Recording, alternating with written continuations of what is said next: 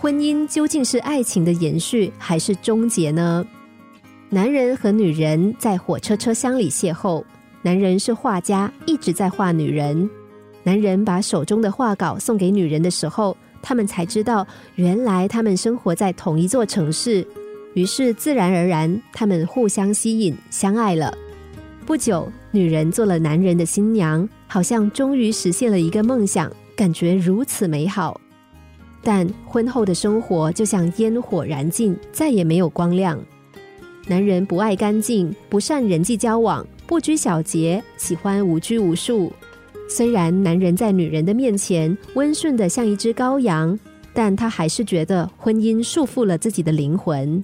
虽然他们仍然相爱，但他们还是把结婚证书变成了离婚证书。女人含泪离开了，可是带走了家里的钥匙。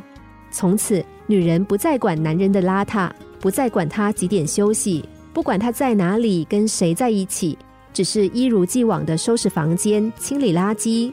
男人也习惯女人偶尔的光临，不同的是，他比以前更浪漫，经常为女人安排烛光晚餐、远足旅游、玫瑰花床。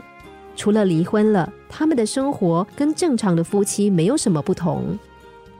后来，男人成名了。一叠叠的画稿变成了一叠叠花花绿绿的钞票，女人帮男人经营，帮他管理，帮他消费，两个人就一直这样没有名分的生活着，直到男人被确诊为癌症末期。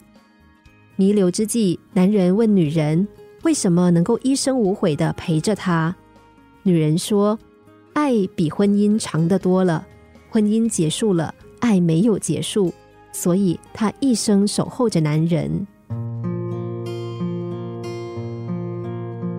爱情与婚姻是如此的不同。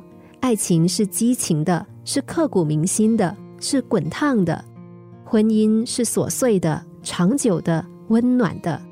前者爱的好像干柴烈火，后者爱的细水长流。婚姻它既不是爱情的坟墓，也不是爱情的终结。他们只是爱的两种不同表达方式。很多恋人之所以无法适应婚姻，只是因为习惯了爱情的滚烫，不适应婚姻的温暖。因为无法适应婚姻和爱情的温差，婚姻才走向破裂。